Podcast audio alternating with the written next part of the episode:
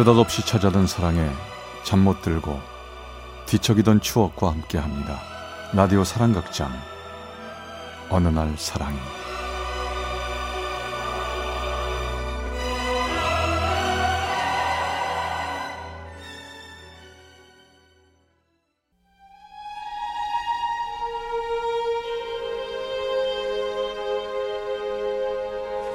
사랑의 체험수기 어느 날 사랑이 제77화 요리사였던 남자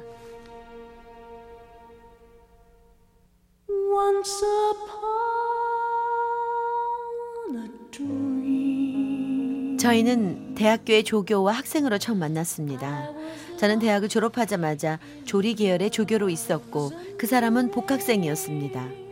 학기 초 몇몇 복학생들과의 술자리가 있었습니다. 전 그날도 술을 마시며 즐겁게 얘기를 하고 있는데 갑자기 그 사람이 제 눈에 들어왔습니다.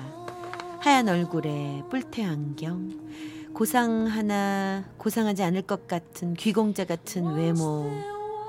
전 그 사람에게서 눈을 뗄 수 없었습니다. 그런데 술자리가 무르익자 그 사람이 술잔을 뒤집어 놓으며 이러는 겁니다. 전 더 이상 술을 마시지 않겠습니다. 아니 갑자기 왜 그러세요? 전 술 먹고 실수하는 것을 가장 싫어합니다. 자고로 남자는 자기 자제력이 있어야 하는 거 아닐까요? 예? 재밌으신 분이네 전 갑자기 그 한마디에 그 사람에게 마음이 더 갔습니다. 제 이상형과 외모도 비슷하고 제가 생각했던 남자의 1순위가 술주정 안 하는 사람이었는데 모든 걸 갖춘 남자처럼 보였습니다. 전 장난을 쳐보고 싶었죠. 오빠 그래도 술 한 잔만 더 먹어요 제가 따라줄게요 제가 주는 잔 안 먹으면 저 오빠한테 시집 갈지 몰라요 어? 그래? 아, 그럼 나한테 시집 와라. 저는 속으로 너무 기뻤지만 마음을 감춘 채 그날의 술자리를 끝냈습니다. 다음 날 정말 그 남자가 조교실로 오더니 이러는 겁니다. 조교님, 나한테 시집 오기로 했으니까 그 약속 정말 지켜요. 정말 그만 농담하세요 장난친 거잖아요 저는 순간 당황했지만 기분이 나쁘지는 않았습니다.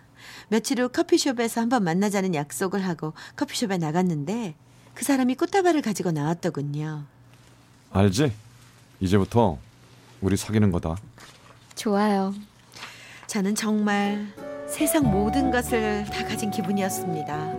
이야기를 하다 보니 그 사람은 귀공자 같은 외모와는 달리 정말 어려운 유소년기를 보내왔더군요. 고등학교 2학년까지 수지 소리 들었는데 갑자기 아버지가 돌아가시면서 기울어진 가정으로 방황하다가 요리에 관심을 가지게 되어 요리학과에 들어왔다고 합니다.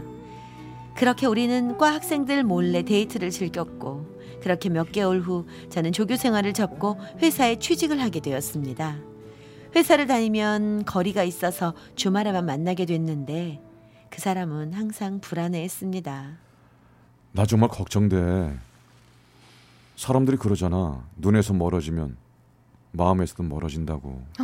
그런 걱정하지 마. 나 오빠밖에 없어. 이렇게 주말마다 오빠만 만나잖아. 나 정말 너 믿어도 되는 거지? 당연하지. 오빠 마음이나 변하지 마. 우린 주말마다 열심히 만났고 그 사람도 졸업을 하고 서울에 있는 유명 요식업체에 취직을 하게 되었습니다. 전 한시름 놓은 것 같았죠. 진짜 잘 됐다.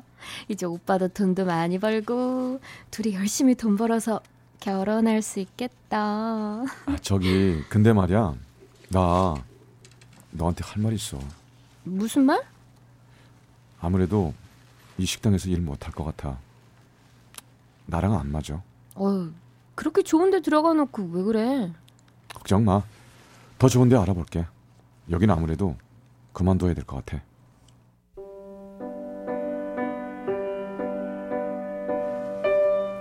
그 사람은 3개월을 못 버티고 그만두고 또 다른 직장을 가서도 3, 4개월을 못 버티고 그만두는 일이 반복됐습니다. 취직 자리를 구하는 공백 몇 달씩은 제가 생활비를 보태주면서 그렇게 3년이 지났지요. 저도 조금씩 지쳐가기 시작했습니다. 그러던 어느 날, 그날은 제 생일이었습니다. 그 사람을 만나러 기차역에 내렸는데 그 사람이 없는 겁니다. 두리번 두리번 그 사람을 찾고 있는데 어느 군인이 제 뒤에 와서 저를 안는 겁니다. 어, 누, 누구세요? 생일 축하해. 깜짝 놀라 돌아보니 그 사람이었어요. 네가 항상 군복 입은 사람들만 보면 멋있다고 해서 내가 네 생일 맞아서 빌려 입고 왔다. 어? 괜찮아? 멋있어. 그리고 고마워. 이런 이벤트도 해주고. 네 생일인데 돈이 없어서 선물도 못 사주잖아. 오늘 하루 너의 군인 애인 해주는 게 내 선물이야. 오빠, 오빠만 있으면 돼. 다른 거 다 필요 없어.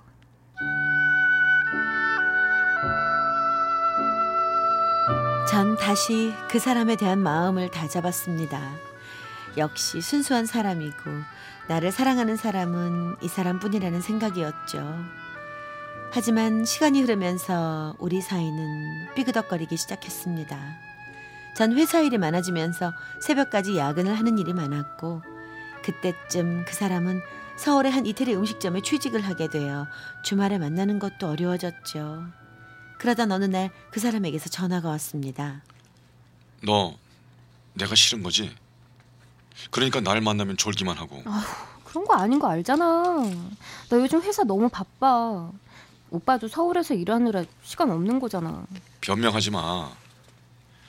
아무래도 나 이제 네 성격을 받아줄 자신이 없어. 지금에서 얘기하지만 우리 엄마가 4년 동안 너하고 나하고 궁합이 안 좋다고 반대하셨어. 하지만 난 그래도 너하고 결혼하려고 했는데 이젠 안 되겠어. 우리 그만 만나자. 오빠, 지- 지금 헤어지자는 거야? 아, 우리가 지내온 시간이 4년이야. 어떻게 갑자기 이래? 미안해. 잘 지내라.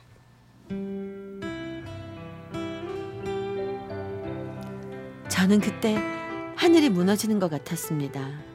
4년 넘게 기다리며 옷 한 벌 제대로 사입지도 못하고 그 사람이 취직 못하고 쉬는 기간이 많아지면서 밖에 나가서 남자가 돈 없어 기죽을까 용돈도 챙겨주고 서울에 방어들 때 보태라며 돈까지 보내주면서 사랑 하나 붙잡고 기다린 시간이었건만 정말 견딜 수가 없었습니다. 그리고 다음 날 그 사람에게 문자가 왔습니다. 내가 방어들 때 네가 보내주었던 900만 원 통장으로 붙였다. 기가 막혔습니다. 하지만 전 쉽게 그를 보낼 수 없었습니다. 그의 이별 통보 후 저는 한 달간을 그 사람에게 매달렸습니다. 오빠, 내가 성격 고칠게. 오빠 마음에 들게 그렇게 할게. 우리 다시 시작하자. 응? 부탁이야. 전화하지 마. 다 끝났어. 끊는다. 아, 오빠, 오빠. 그 사람은 달라지지 않았습니다. 전 포기하지 않고 전화를 해서 또 애원을 했습니다. 오빠 내가 잘할게. 한 번만 마음 돌려줘. 아직까지 오빠 아닌 다른 사람하고 결혼한다는 생각 한 번도 못 해봤어. 왜? 내가 널 어떻게 했어? 내가 너한테 책임진 일을 했어? 아니 왜 그러는 거야? 뭐라고? 전 그때 처음으로 배신이라는 단어가 제 가슴에 파고드는 걸 느꼈습니다. 그리고 순간 정말 이 사람은 아니다 라는 생각과 함께 그 사람에게 꼭 얘기해주고 싶은 게 있었습니다. 정말 그렇게 생각해? 알았어. 나도 더 이상은 오빠한테 연락 안 할 거야. 대신에 이야기는 꼭 가슴에 새겨둬. 나중에 몇 년 뒤에 내가 어떻게 사는지, 누구와 살고 있는지, 꼭 누굴 통해서든 꼭 알아봐. 오빠보다 훨씬 좋은 사람 만날 테니까, 그리고 오빠 같은 남자랑 헤어지게 해줘서 정말 고맙다.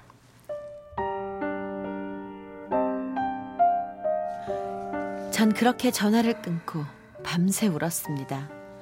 한 달 동안 그 사람에게 울며 불며 매달렸던 내 자신이 너무 미웠습니다. 다음 날부터 저는 정말 그 사람에게 연락을 끊었습니다. 그렇게 일주일이 지났는데 이번엔 그 사람이 자꾸 연락을 하는 겁니다. 내가 잘못했다. 사실은 네 성격을 바꿔보려고 했던 거야. 네가 이렇게 받아들일 줄 몰랐어. 그리고 친구들이 여자한테 매몰차게 해서 헤어지자고 해도 끝까지 따라오면 그때 정말 자기 여자라고 그렇게 하라고 해서 해본 거야. 제발 마음 좀 돌려줘. 하지만 저는 그때 그 마지막 전화 통화의 그 말이 비수가 되어 마음이 돌아서지가 않았습니다. 연락하지 마. 이젠 내가 정말 싫어. 전 단호했습니다. 그 일이 있은 며칠 후 그 사람의 어머니가 찾아왔습니다. 제 마음은 이미 정해졌어요. 이러셔도 소용 없습니다, 어머님. 아우 미안하다. 그놈이 그렇게 한 건 나 때문인 것 같아. 내가 궁합이 안 좋다고 해서 그렇게 시작된 것 같아. 근데 내가 며칠 전에 절에 갔는데 스님이 정말 좋은 궁합이라고 이 사람 놓치면 안 된다고 하더라. 제발 우리 아들 좀 살려달라고. 죽고 싶다고 약까지 먹었어 그놈이. 야, 약을요? 정말요? 그래 부탁이야 우리 아들 좀 살려줘 제가 만나볼게요. 전 다음 날 그 사람을 만나러 갔습니다. 그는 초췌한 얼굴로 저를 기다리고 있더군요. 이제 나 잊어. 이젠 정말 우린 안 돼. 그를 보니 눈물이 났습니다. 4년 넘게 만나면서 좋기도 했지만 마음고생한 게 영화 필름처럼 지나갔습니다. 하지만 다시 시작하기는 힘들 것 같았습니다. 이젠 정말 싫어. 내가 싫어. 그때 오빠 그 말 한마디. 그 말 정말 나한테 독약 같은 거였어. 오빠가 알고 있는 나는 그때 그 전화 통화하면서 이미 죽었어. 나 너 없이 못 살아. 나 죽을지도 몰라. 죽든지 말든지 마음대로 해. 그것도 오빠 인생이니까. 그리고 지난번에 내가 했던 말 몇 년 후 내가 어떻게 얼마나 사는지 꼭 찾아봐. 알았어? 전 냉정하고 매몰차게 말을 하고 그 사람과의 만남을 정리했습니다. 그게 최선이라고 생각했거든요. 그리고 1년 후 그 사람에게서 전화가 왔습니다. 오랜만이지? 너 정말 많이 예뻐지고 많이 밝아졌더라. 보기 좋았어. 그게 무슨 말이야? 사실은 나 주말에 쉴 수 있는 좋은 곳에 취직도 했고 차도 샀어. 그래서 너를 만나고 싶어서 너희 아파트 앞에서 너를 기다리고 있는데 이 분홍색 가디건을 입고 밝은 모습으로 나오는 너를 아는 척할 수가 없었어. 네가 너무 밝아 보였어. 오빠. 그 말은 고마운데 우린 이미 정리한 사이야. 이제 그런 행동은 내가 싫어. 다시 찾아오지 마. 그래. 잘 살아.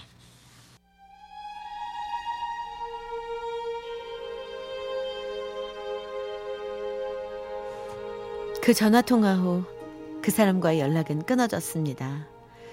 그 후 몇 년 뒤 저는 저만을 사랑해주고 특히 저를 존경해주는 멋진 신랑을 만나 딸과 함께 행복하게 지내고 있습니다. 비록 13년 전 일이지만 아직도 그 사람의 생일 그리고 요리사들을 보면 그 사람 생각이 납니다. 나의 첫사랑이었기에 어딘가에서 멋진 셰프가 되어 있을 당신 지금은 그때 미움보다는 첫사랑의 기억으로 같은 하늘 어딘가에서 최고의 맛을 찾고 있을 당신을 응원하고 싶습니다. 충남 아산의 박모 씨가 보내주셨습니다. 어느 날 사랑이 제 77화 요리사였던 남자 편이었습니다.